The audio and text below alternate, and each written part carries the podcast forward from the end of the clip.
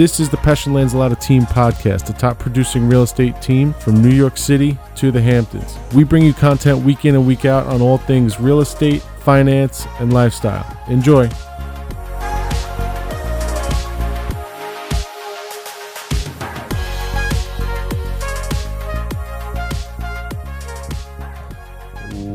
Welcome back. We're back. The Pesce lands Lanzillotta Team Podcast. What is good, everybody? It is what's today's date? June 26th. 26th. We've been we've been away two weeks because the market has come back and has roared back. It Yes. is uh, quite interesting what has happened since New York kicked off phase two. It has been absolutely insane. But before we get to all the real estate stuff, and we give you all the different uh, you know stats that that come along with that. Let's talk about what's gone on in the world because the last time we spoke, I think uh, we were talking about lootings, protests, Black Lives Matter, George Floyd, and the madness that was The pandemic. the the two weeks ago. And isn't it funny, by the way, how fast news changes? Mm-hmm. Like two weeks ago, I feel like everyone wanted to kill each other, and the the world was at complete odds, and we still are to a degree. But I just think it's funny how we go from like we go through such extremes in this country, and it, it moves quick, right? Mm-hmm. it's just it's like one week you feel like everything's falling apart and, and i'm not saying everything's back together now because it certainly is not but it just feels like there's there's there's fast violent swings in the attitude of america literally from week to week you agree Yeah, well, life is a roller coaster. that's for sure. yes You got to try and stay level headed. You know, Mm-hmm. you get caught up with, if you watch the news, you get so caught up in it. And I think during the pandemic, everyone was so caught up in the news because there was nothing to do. Here in New York, the weather was shitty. mm-hmm. So you watch the news and it was just uh, doom and gloom. yeah oh yeah 24 7 and you got caught up in it and mentally it messes with you I think it just hit it hit America at the worst time too. Like everyone, like you said, is hunkered down in their house. They're being tortured, right? Some people, specifically in New York City, are in like a 450 square foot studio apartment mm-hmm. for three months. That's that's like being in solitary confinement. yep Then the news is the only thing they're paying attention to, and it riles them up. It gets them furious and insane, and then you un- you unleash that into a world of you know protests and and violence, mm-hmm. and it's literally it turned into anarchy. yeah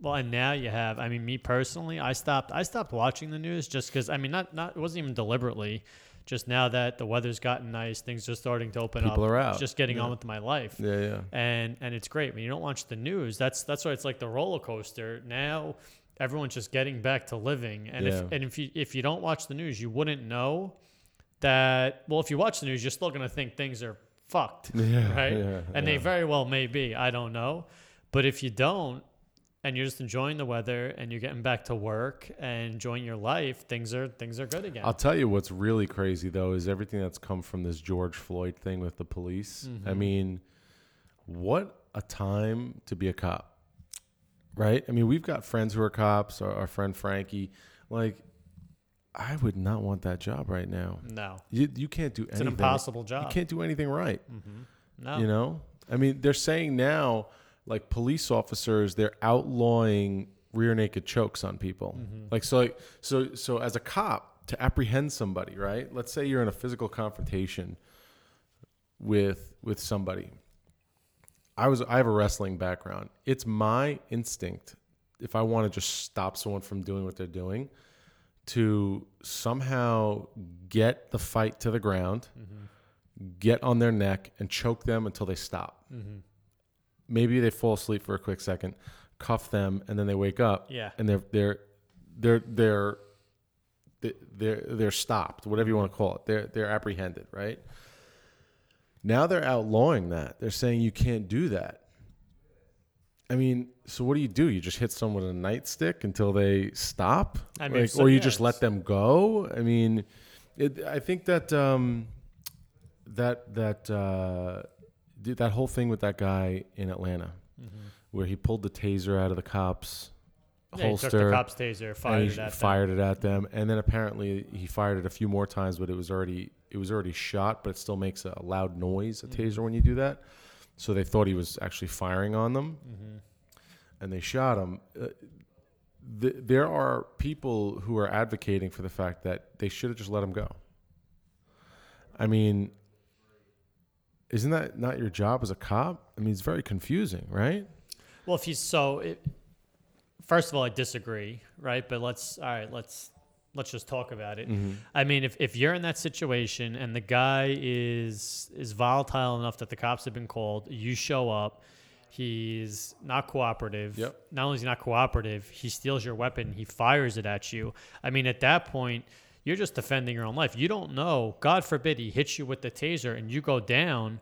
Maybe he runs over and starts beating you. Maybe he runs over, steals your gun, and shoots you. Right. So at that point, you just have to defend yourself because God forbid you get hit with the taser and you go down. You don't know what's going to happen. You could die. So God forbid, So too. you got to be full with fully within your right to defend yourself. Not, not to mention you're you're dealing with this for a modest income. You're doing it. If if you're a police officer, you're probably doing it because it's you want to be helpful. You know, for the most part, oh, are there bad cops? Of course, but there's bad everything. You know, you're probably doing it for the right reasons. You don't get into it for the money. I'm sure. I mean, here in New York, starting salary for police officers is probably like thirty five thousand dollars. I think. In New York, that's nothing. You're not. Yeah, and you're doing that to be thrown into situations like that. And not to mention, you're probably young. I mean, you, uh, Young when you first start as a cop, yeah, you're in your mid 20s. You know, it's not like you have a ton of experience with this situation. But even if, so the other side of the coin is, let's say he wasn't. Let's just say he wasn't listening. He didn't steal the weapon. Nothing. He was. The officer's like, "Sir, please lay on the ground. You know, put your hands up." And he just doesn't listen. At that point, we say, "Okay," we're supposed to just say, "Okay."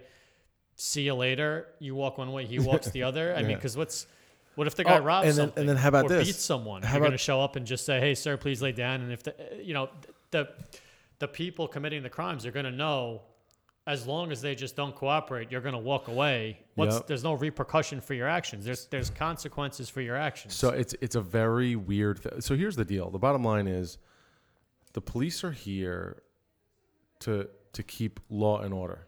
Right, that's their job, law mm-hmm. and order. And when you start taking their ability to enforce their power away from them, you have chaos.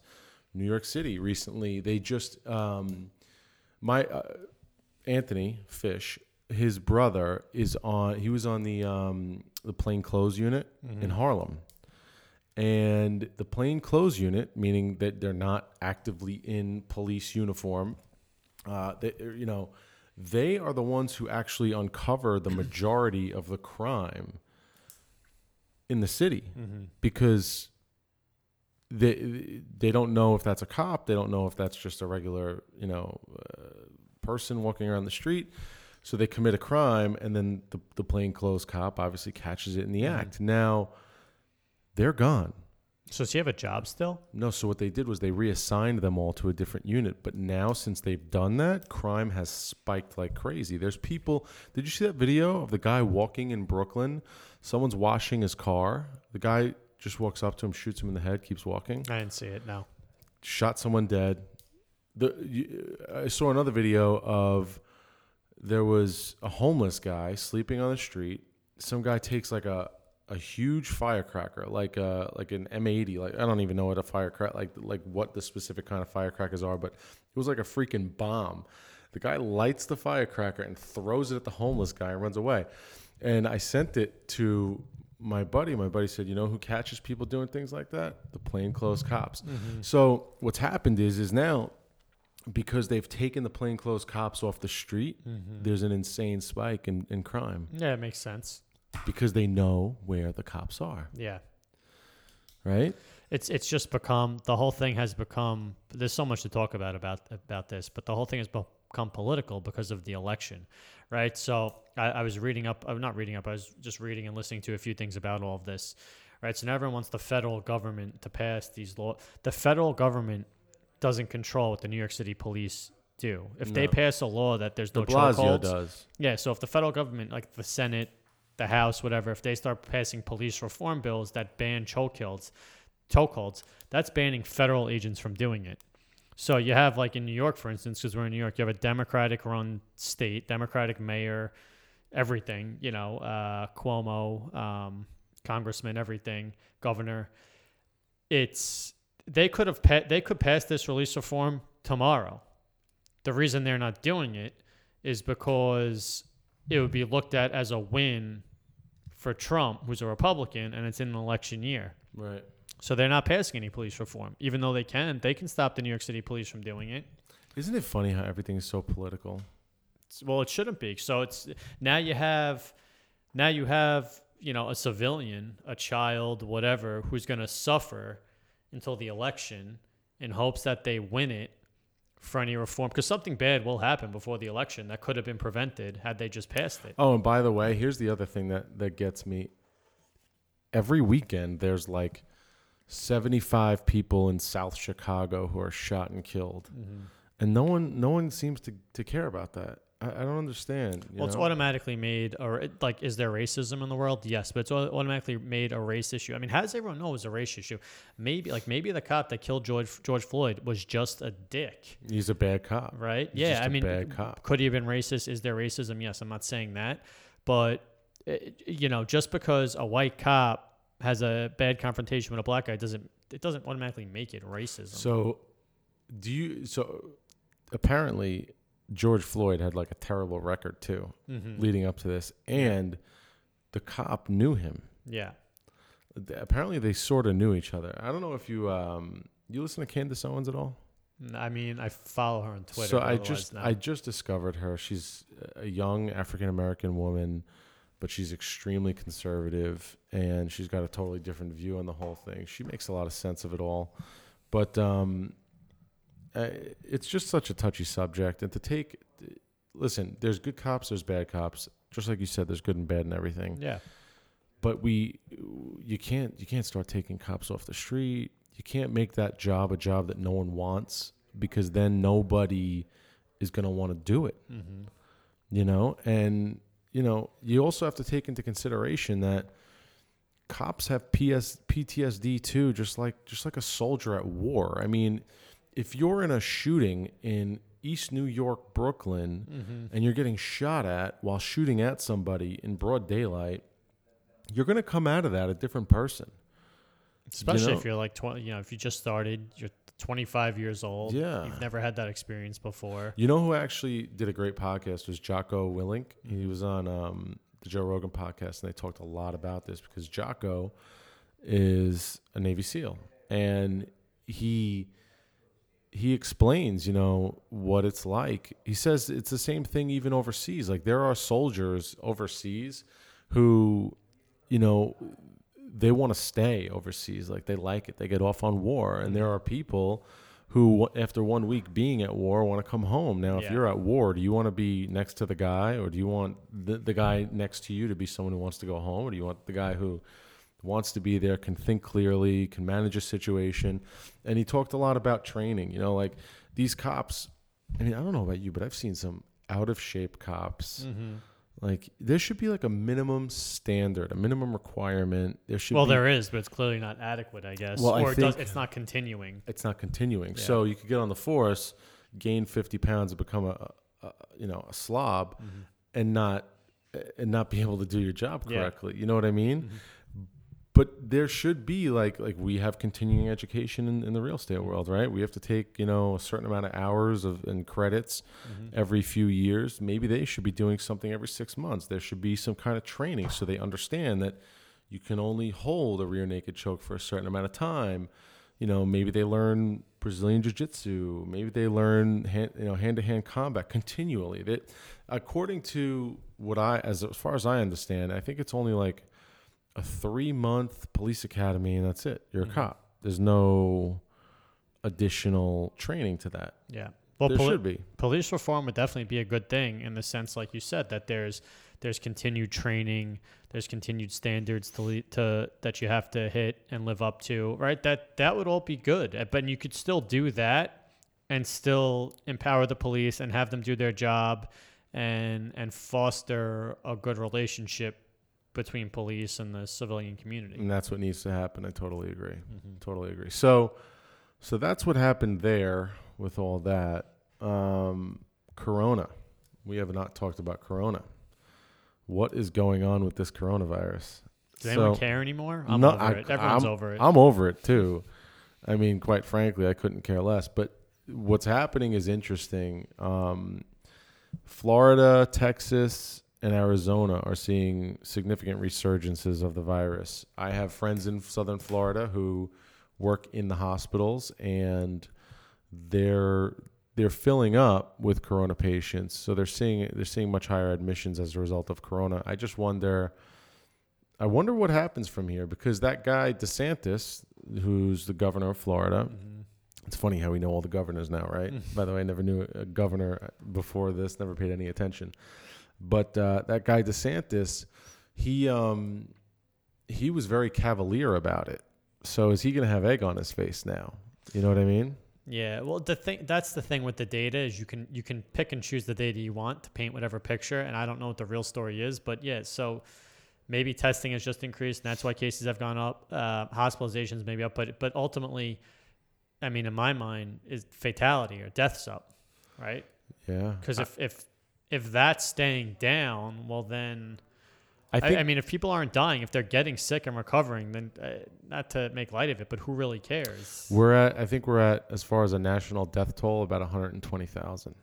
Yeah. So all right. So but but what I'm saying is, uh, out of every thousand people that catch it, you know, if initially 50 were dying and now one is dying, uh, while that one is still tragic, I mean, at that point, you're not gonna shut everything down to save one out of a thousand people that catch it. You know what I mean? It's Yeah. just the reality. It's, it might sound dark, but Well, it's just I- the reality of the I don't. I don't think they'll go. I don't think we can afford to go backwards.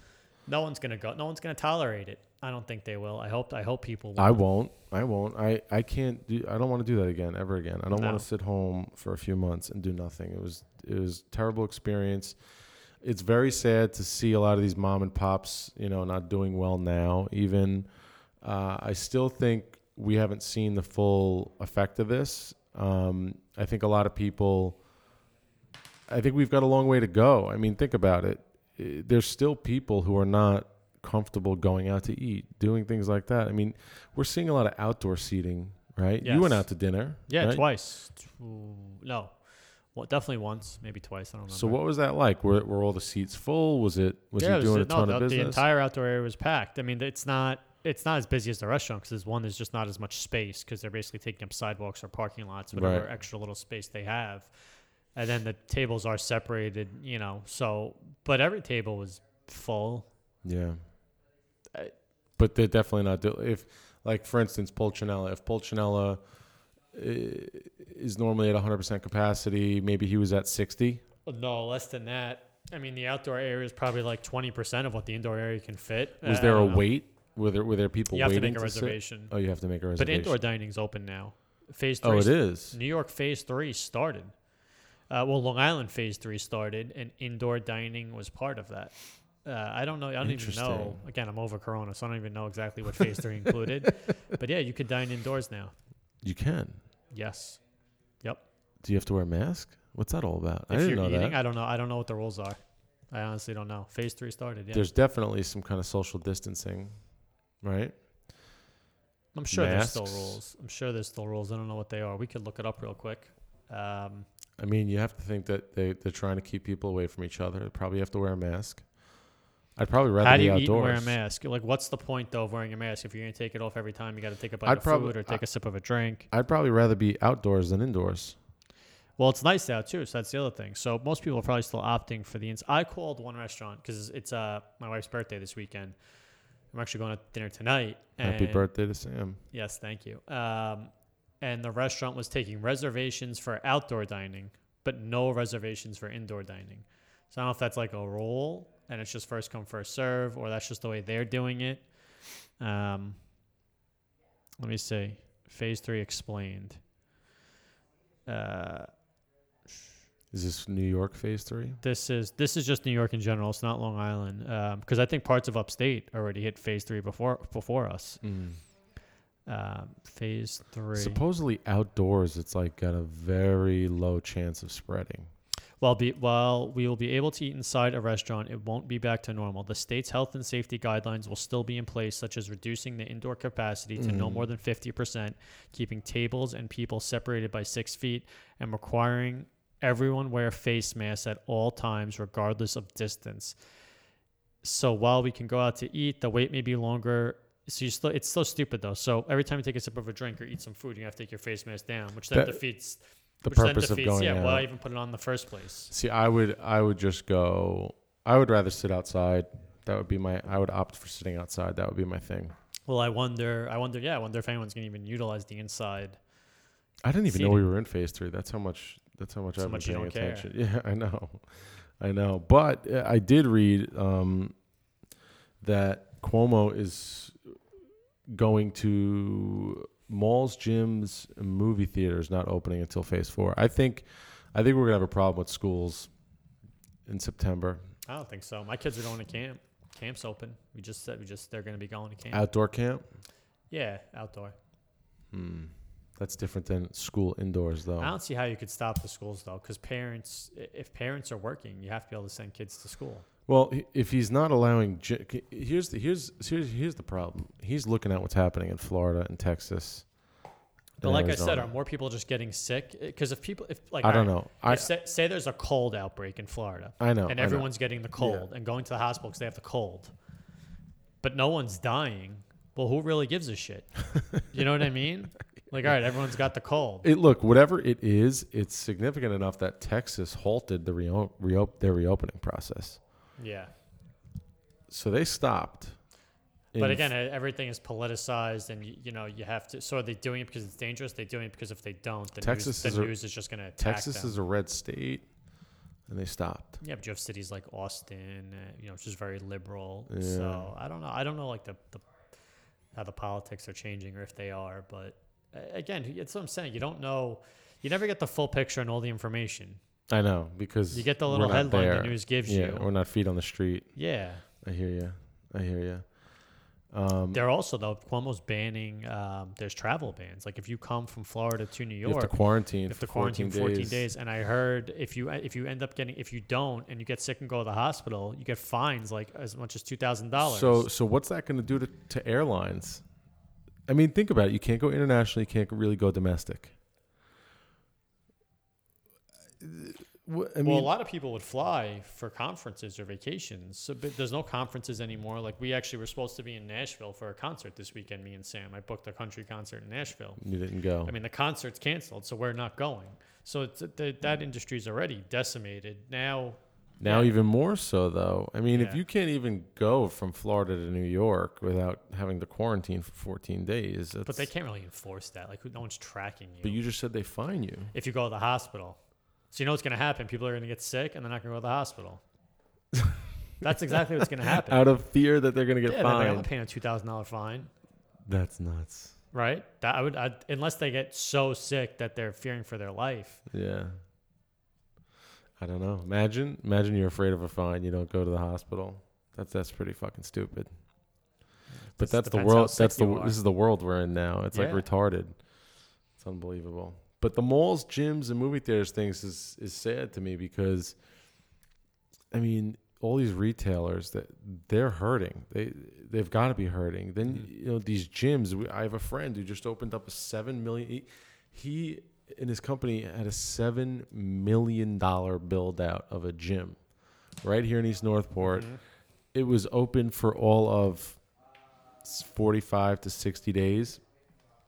And I think 24 Hour Fitness, don't quote me on this, but I heard they filed for bankruptcy. And Lifetime, and supposedly Lifetime Fitness is trying to buy out, apparently, because I think they have a better like financial standing, but Lifetime Fitness is trying to buy stuff out. Maybe the days of going to the gym are just over. Maybe that's just something of the past. We'll see by the winter what happened. Right now it's nice out again, so it's it's everyone's outside. They're exercising outside. My Um, thing though is this: like, if you're not going to let people go to malls, gyms, What about all the movies, stores inside the malls? Right. That's what I'm saying. The so the the person who owns the mall is screwed. The per, all the tenants in the mall are screwed. Like, what if that was your livelihood? You, I heard a story um, two nights ago. There's a couple. They, you know, they worked prof- professionally, corporate jobs or whatever, Mhm. did well, and they they just recently quit when they put their entire life savings into opening a restaurant that they were passionate about, Oh like they're gonna cook and all that, and and they did that obviously right before Corona, and it's just crazy. see, that's the stuff that breaks my heart. That breaks my heart because corporate America sucks, and I know what they were probably feeling, and why they made a, a, a decision like Mhm. that. And now, because of this stupid fucking virus, that dream is really on the fritz. And I wouldn't even say because of the virus, it's because it's it, the f- the freedom should have never been taken away. The government could have just edu- listen. Here's the information on the virus. Here are the dangers. You're aware. Be smart. And if then if people want to open, if those people want to choose to open their restaurant, that's their choice. If people want to choose to go to it, that's their choice. Mhm. They're all adults. They're fully aware. That's it yeah. in my mind. yeah. I mean, you, hear you just took away just the option. They don't. You know, they're just. My thing though is this: if they're not going to allow us in, if they're not going to allow malls, gyms, and movie theaters to reopen, Mhm. if you were to ask me what the biggest petri dish of how a virus like this could spread, it's in the schools. Mhm. I never got sick until I had kids. Never. Mhm. My kids started going to school. Mhm. They started getting sick, and they brought home. Yeah. You know, and I, I would next thing you know, I had a cold. Mm-hmm. and I, I was never sick. So I think I think that that's going to be a bit of a point of contention for the for the powers that be and letting the world get back to quote unquote normal. I think that's going to be a big part of it. You know, Yeah. Well, you know, that would be very You know, would yeah, be very I- sad. I, get it, but you know where I stand.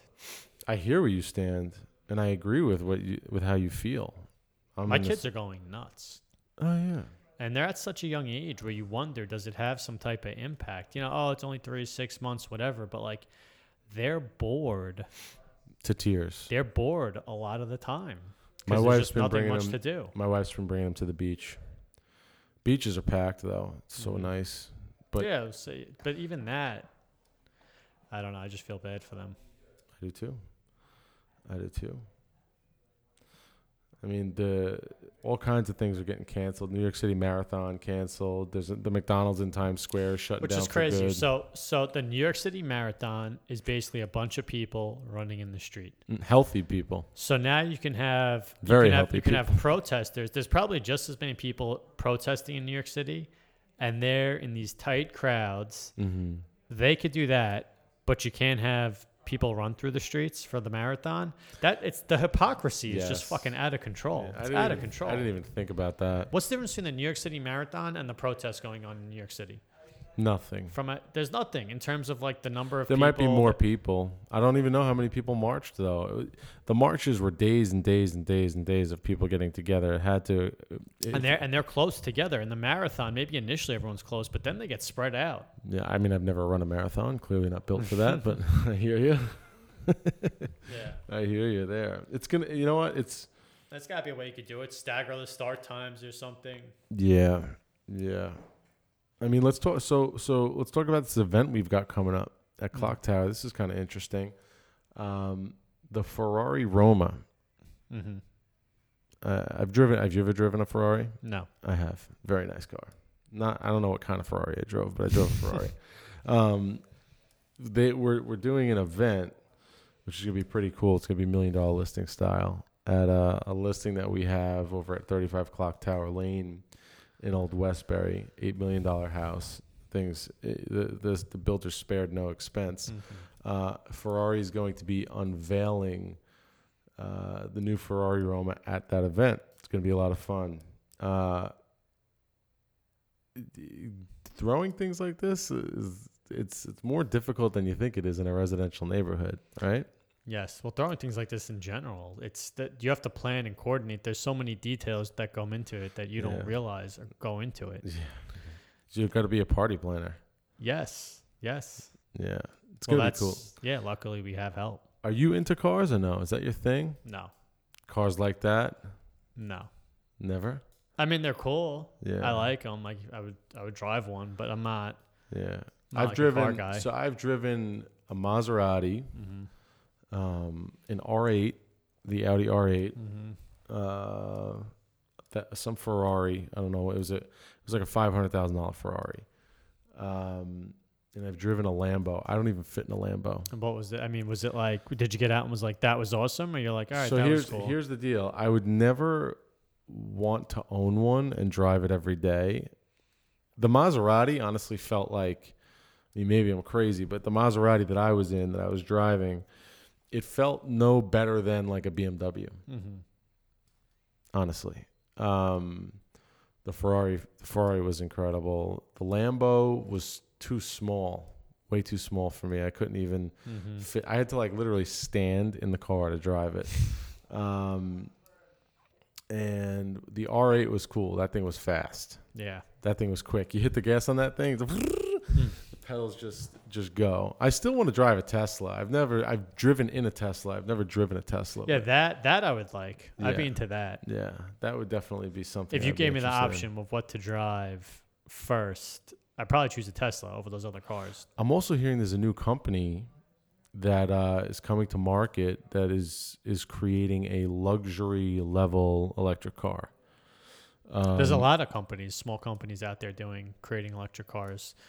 Uh, Ri- Rivian is one, which Ford, Ford and Amazon partnered, and that's specifically like SUV and pickups. There's the one Uh-huh. called Bollinger, which is like almost like a Jeep and Hummer type electric car. I know those two because I personally want an electric car, and I like SUVs and Yeah, trucks, and that's yeah. what they do.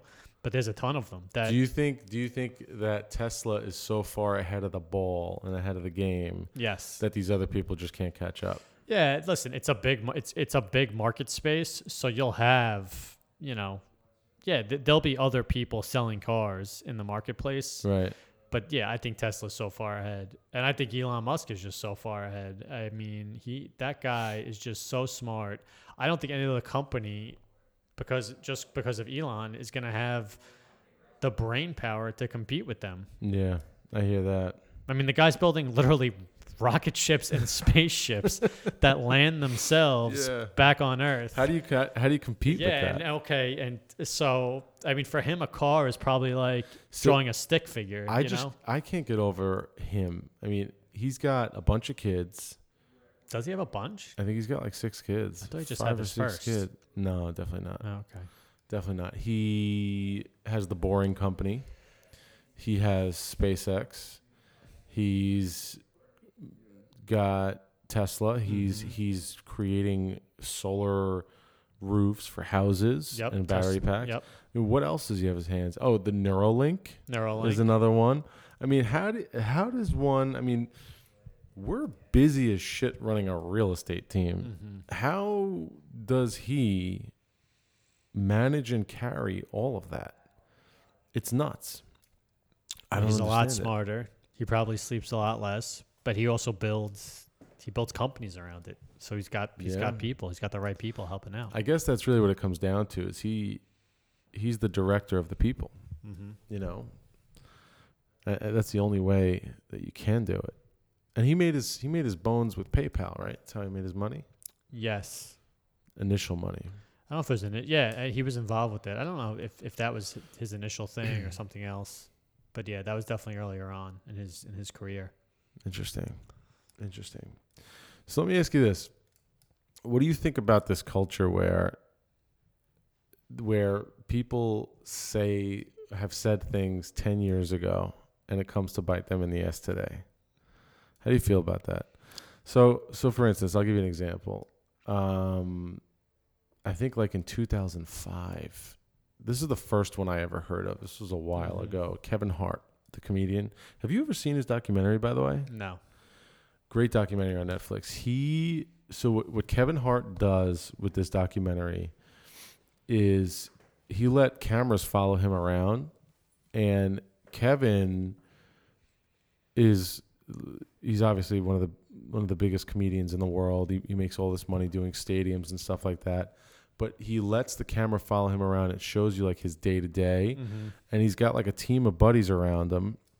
I think they call each other like the Solo Cup Boys or the White Cup Boys or something like that. I think s- something Cup Boys, but it's like him and five of his buddies. One of them's his trainer, and they're just they're, it's a collaboration of like people who have surrounded him um, in his growth to the top that he met Mhm. along the way. Right, some are comedians from early on in his career back in Philadelphia and New York City, um, and others are just people that he just knew forever. So it follows him around. But one of the things that it brings up in the documentary is this thing that he said. Uh, he said something jokingly about um, about gay people or something like that, and it was literally like 15 years prior to when he was nominated to to be the host of like the Grammys or something like that, or the Oscars or some some some like major Hollywood. Uh, you know, award show. award show and and he was supposed to host it and the second that he got announced as the host this started to come up from 15 years ago Mhm. and he apologized for it and anything but it continued to haunt him now recently joe rogan is in the news right for his $100 million spotify deal which is supposedly light supposedly more money than that and he was laughing it had something to do with him uh, him and Joey Diaz laughing about taking advantage of because Joey Diaz is you know who Joey Diaz Yes. is the guy is hysterical and he's one of the most dirty comedians ever but Mhm. he's he's the guy will have you like crying laughing um and it, again they did the same thing to him they went back to like 2010 where they were jokingly talking about like some subject where Joey Diaz, uh, you know, had a girl perform oral sex on him so she could get on stage and do a comedy set at like a comedy club like that, right? And they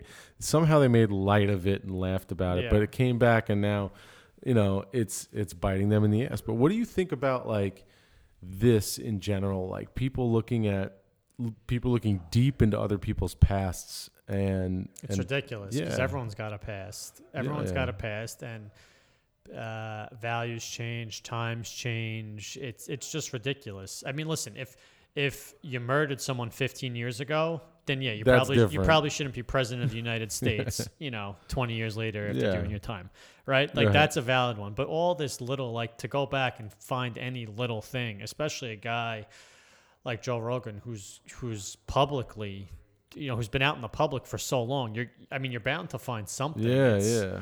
It's ridiculous. The whole cancel culture is ridiculous. You know, you're erasing, you're erasing history, Mm-hmm. which history is not supposed to be funny or nice or good or bad. It's just it is what it is, Yep. and it doesn't need to be erased. If if you don't agree with it, that's fine. It's not all history is good. There's a lot of history that's bad Yeah. but you can't just erase it, pretend it's not there. Mm-hmm. Um, if what's the saying? If I- if you don't if you don't uh, you know remember history, you're doomed to repeat it or something like yeah, that. yeah, yeah. Well, that's why that's why they write history and history books. Yeah, I just think it's sad. I mean, don't we have anything better to talk about? You Well, the news has nothing better to talk about. Like, That's the and thing. who who's doing this research? Who's going back ten years? People without jobs. I mean, think, the where were news. you ten years ago? Think how different your life was ten years ago than it was today. And- especially kids now. So kids like we we we just start. We were in college when Facebook was just becoming a thing. So and it was only really- college students. Remember that? exactly. So now you have kids that are growing up on it though. So now you're gonna have literally people that when they're 50, you know, they they had social media and their thir- their life was being recorded at 13. Yeah. So you're gonna go back and what people that are 13, 15, 20, 25, you're gonna hold them accountable for their actions when they were kids. Mm, I know. It's crazy. I They're know. just kids. Again, there's a point. Yeah. You know, it, like I said, if you murder someone, all right, that's different. But See, I come from the place that like we live in a in an unforgiving world. I mean, I don't know about these. I don't know about about these people who who you know dig these things up about people and then they're they cancel probably him. I they're probably perfect. They probably have a perfect mm-hmm. history. Well, that's a very good point. But the Right. the, the the point is is, I mean, I don't know. I, since since I've left school and entered into the real world, I think the most the most prov- the most like the biggest slap in the face for me was that like you're not the most important thing in the world. You're not special. You you were born into a certain circumstance and you got to figure out a way to build on that and get better every day. And you got to work your ass off and hard work plus dedication to whatever it is you're trying to do to make your life better will get it that way. I mean, and people also aren't nice. Like I've had many bosses who are not nice. In fact, I've had people that were in charge of me that were complete assholes. So like what are we what are we raising here? You know what I mean? Like are we raising a a, a generation of people who are just soft? And is that good? I mean, uh, do you think do you think to a certain level because I I feel this way. I think this to a certain level if you I think we should be a compassionate, loving society. But if you go too far in that direction, and everyone gets to the point where they start expecting the world to be nice, I think that's a problem because it's not nice. Well, it's, and it's not realistic to make it nice no matter what you do. It's you can't. That's why I don't even understand why these things. Fair. Like, why are we making light of these things? Is it just because it, it attracts attention and we can make money off of clicks? Because I mean, a young person who's paying attention to the news and doesn't know any better probably thinks a lot of these gripes are justified, but they've also got a very false perception of what the world really is. They're getting brainwashed and probably in some cases radicalized. Yeah, I mean, I mean, I, I don't know about you. Correct me if I'm wrong here, but I the the world isn't nice. You get that first job, you, you, know, I'll never forget. I worked in a restaurant. It, it, was a pain in the ass. My my boss there was awesome, but the people that own the restaurant, they would they I remember being a kid and being spoken to in like a way that I was like, "Holy shit, these guys are these guys are fucking maniacs." You know, like but you you grow thicker skin, you get better every day and you learn how to deal with people like mm-hmm. that. You mm-hmm. can't you can't like sound the alarm every time someone's mean to you or says something that's a little out of line. And I think that's sort of like where we're headed as a country. It, it, but it's you're not going to get there, right? Because the the government or the news or whatever power there is, you can't you can't make the whole world nice. You can't make the whole world so it doesn't offend anyone. It just doesn't work. Mm. So if, if that's that's the mission we're on, great. It's a great mission. Yeah. But you know, it, to just force it down people's throats is not realistic. I know. It's just weird. It's a very weird, weird, weird situation. It, it's just not how I grew up at all. Period. I mean, I went from sports at a very high level to working in restaurants through college to sales. And in every scenario, it, it just got harder and harder and harder, honestly. I think it's just a natural cycle of things. You go through you know, like our grandparents' generation go through World War II and life is tough and, you know, this is a certain way of life. And then you build it up so that life could be easier for your family and life gets easier. And then people become more unappreciative or start to focus on petty bullshit. It's almost like the country. This happens. It's almost like the country is spoiled. There's a bunch of spoiled brats running around. Well, I think Americans in general are spoiled compared to other countries. Yeah, compared 100%. there's there's I mean America's not a third world country, and there's definitely people in America who are who are not te- have terrible living conditions, right, or yeah. suffer from whatever terrible evil there is. Uh, so not to, I mean, not to just ignore that, but yeah, I mean, you're still you're born in America. Yeah, you know, I know. That, born, you, you, yeah, if you're you're not born in like a mud pit somewhere yeah. or something, you know, it's just you, people.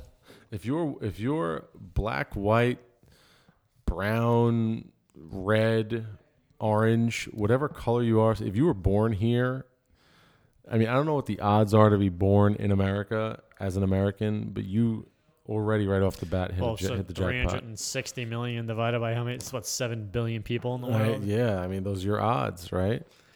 And and and then I mean you don't even realize how grateful you should be. Just even if you hate America, just that you have the right to protest and, and actually voice that opinion. Go go live in China and try yeah. saying you hate China. Yeah. Go try pulling these protests China, off. China suppose you'll get shot with a rubber bullet. You'll be you'll be arrested. There's a lot of people in the press in China who get shot. Yeah, they get they get hunted if they they print articles that say the wrong thing about Mm-hmm. you know the Chinese government. That's the irony. You, They get you hate hunted down and America so much. I mean, the reason you can even have that opinion and express that opinion in the way that you do is because you're, You're American. Yeah, that's a privilege. It's like such a juxtaposition, right? Like it's like it's like you're born into this country that gives you all these freedoms, and then like you bitch about it and you Yeah. complain about it. and you have the freedom to do that. Uh, It's just crazy, though, right? Isn't that like a certain level of crazy? You have the, I mean, you should have the freedom to protest, yes, and, and have a voice, but it's it's the people, it's the people who complain about their freedoms. and I don't know. I, I just I, I- I just feel that maybe I'm more appreciative of what we have here. I don't know. Should be gratitude. Yeah. So let's get into real estate. Let's talk about real estate. What's happening in real estate? Let's talk about the past few weeks since we uh, entered phase two. So, since we've entered phase two, Mike and I and our team have been running around like chickens with their heads cut off, signing people up on listings, having conversations with people. Everybody on Long Island is is hearing the same thing and they're seeing the same thing, which is there's a few things happening here. Number one, the New York City buyer has entered Long Island and is looking to scoop up property to get out of the city. So, you know, the whole deurbanization thing that we were talking about on our last podcast is true. Um, there's a lot of people that don't want to live on top of each other anymore. They don't want to get in an elevator and hit a button in an elevator that everyone else hit that day. Um, they don't want to be out and about. And honestly, with everything that's going on in New York City, with it being shut down, you know, the whole appeal of living in Manhattan ultimately is to experience the restaurants that are there, to go to the shows that are there, right? It's a very active city and people want to be out and about doing their thing, right? That that's kind of the whole I would say that's the whole appeal to Manhattan. Instead, most people are stuck in their thousand square foot. Right. So so now a lot of people are saying to themselves, and we have many, many, many friends who have leases that are not renewing their leases. They're coming to Long Island. They're coming to Long Island in droves too. I mean, we have listings that have been on the market for nine to twelve months, and suddenly they're selling off, and they're selling off at generous numbers where and they're selling off at, at generous numbers to people who have come out from the city and are buying these properties all cash. So uh, our prediction on the last podcast seems to be coming true. Um, these houses are selling. They're selling very fast. They're selling to this new New York City buyer who have deep pockets. And it has never been a better time, in my opinion, to be on the market, especially if you were someone who had their house on the market previously and for whatever reason you had difficulty selling.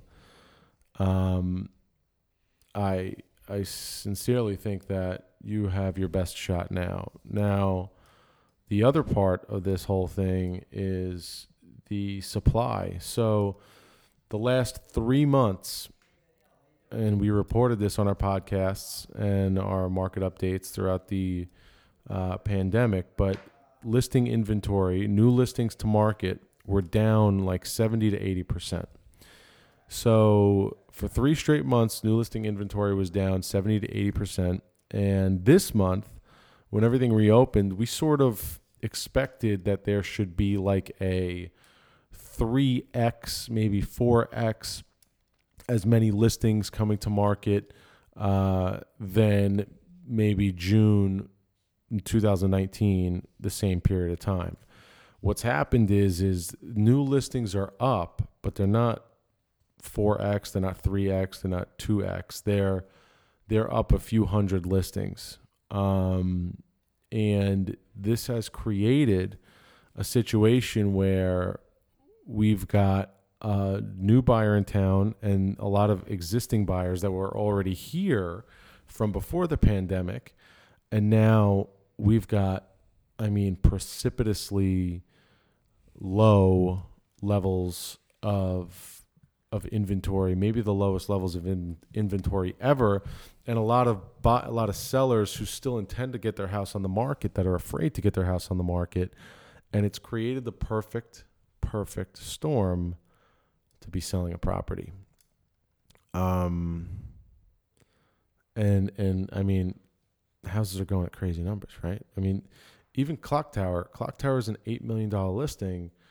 We've had it for about a month and a half at this point.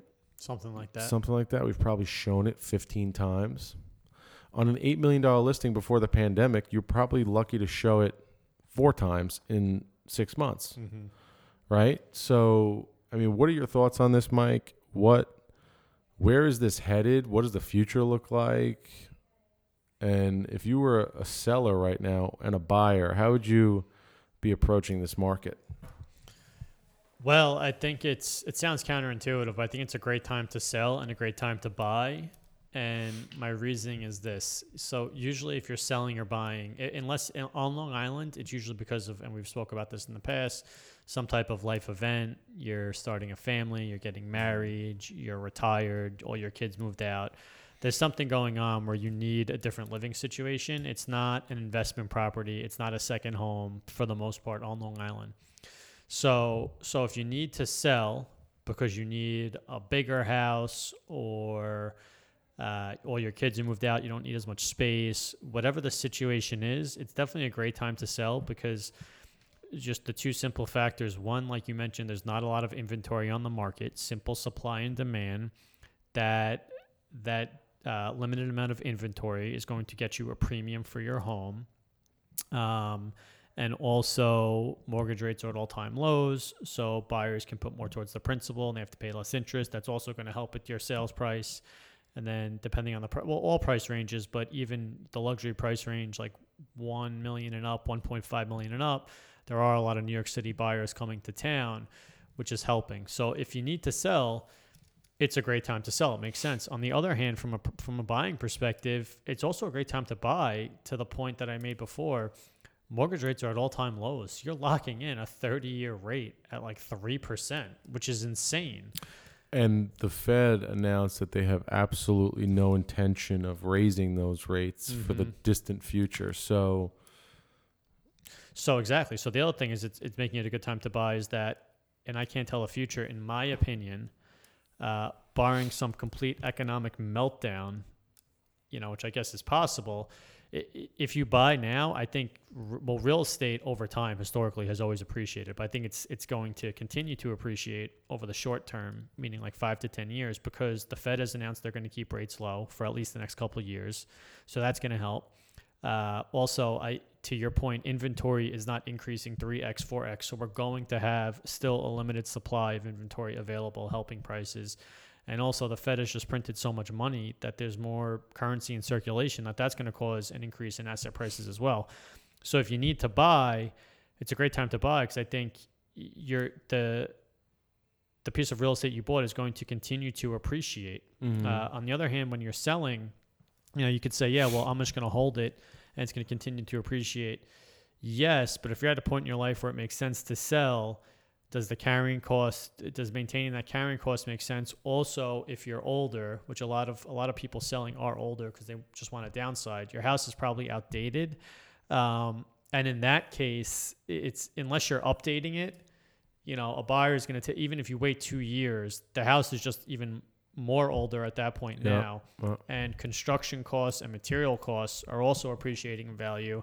So it just becomes you know well you think the house down the block that's kind of updated, sold for a million bucks, so mine's for a million. Someone's just looking at your house says, well, no, that's I got to put two hundred thousand dollars into that thing. Right. So they're only going to pay eight hundred. So I, I think it does it make sense what I'm saying. I think it's a good time if you need to make a real estate transaction. It's a good time to do so. There's not really there's no negative to it. I would say the only scenario where it doesn't make sense to sell would be as if you have an updated house and and you don't mind waiting another two years because I think in two years, likely it is going to be worth more. Right. But if you don't have an updated house or you want to sell now and there's really no benefit to waiting two years because the carrying costs or it's really your house is the only thing holding you from retirement, which is like the case of one of our clients, then just sell. There's no point in waiting. From a purchase perspective, I can't see a negative. I can't see a reason not to purchase now. The, the only reason would be is if you can't find the house you want because of the limited inventory. But that's just a matter of the right house will pop up. It always does. Just Yep. keep your eye on the market or get with an agent who's going to keep their eye on the market. And when the right house pops up, if it's the right house, there is no downside in my mind to locking in a 3%, you know, a 3% 30 year mortgage, um, you know, on an asset that's going to appreciate in value. Yep, yep. I couldn't agree with you more. I think, I think it's actually a great time to get into the flipping business. Yes, let's keep that between us. yes, yes. But the that I mean, listen, you buy something today. The the Fed, the Fed is keeping interest rates low. They're at three percent on a thirty-year mortgage. It is free money. Okay, free money. And a jumbo loan, it's probably in the in the high twos, Mm-hmm. maybe mid twos. And they're doing they're leaving it like that for a while. In the I would say at least until we get a vaccine for coronavirus, you're going to see low inventory, which is at least 12 months out. Yeah, At inventory do- is not just gonna. Yeah, it's well, it's been proven. It's not just gonna increase exponentially. It's something that's gonna happen slowly over time. Yes. And by the way, before we even entered this whole thing, we had an inventory crisis throughout the entire country. There was already There's not inventory. enough housing Yeah, for the people that need it. So, yeah, man.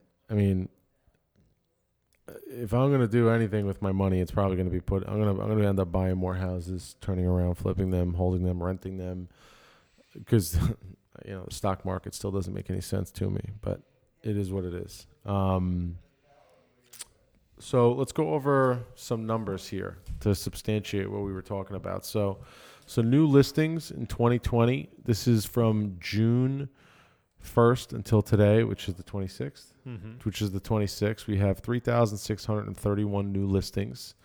In 2019, there was 3,006.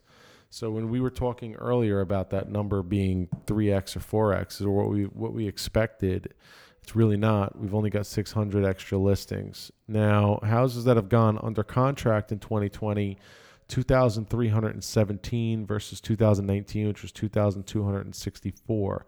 Those numbers are very, very similar. So the absorption rate of these homes is about the same. Um, I would like to know. We should have done that. We should have did this before we jumped on here, but we should have figured out if the average price is going up month It had month. well as of as of our last podcast, like three weeks ago, it was. it up. was, yeah. Yeah, so- I mean like one and a half percent, and that's that was across Nassau and Suffolk County combined, all price points. yeah, So obviously, depending on the price point you look at, it'll tell a little bit of a different story depending on the specific neighborhood. But in Mhm. general, on Long Island, they were up. So look at this. So so closed, and again, this is closings are a lagging indicator, right? Mhm. If you look at the closed transactions in 2020, it was it's 1,199 closings since June 1st, and in 2019, 1,962. Mhm. So the reason that the 2019 number is higher than the 2020 number um, is because it's a lagging indicator, and those are properties that went under contract while we were in quarantine. Mhm. Um, that's it, though. That's all I got for you. Any listings you want to talk about? No, that's it. All right, cool. All right, guys. Thanks for uh, listening to the podcast. Uh, if you want to get in touch with us, buy, sell, or rent some real estate here on Long Island, give us a call. Our number is 516 888 9711. Our email is info at pl-team.com. Uh, and our website is www.pl-team.com. Thanks for tuning in, and we'll see you next time.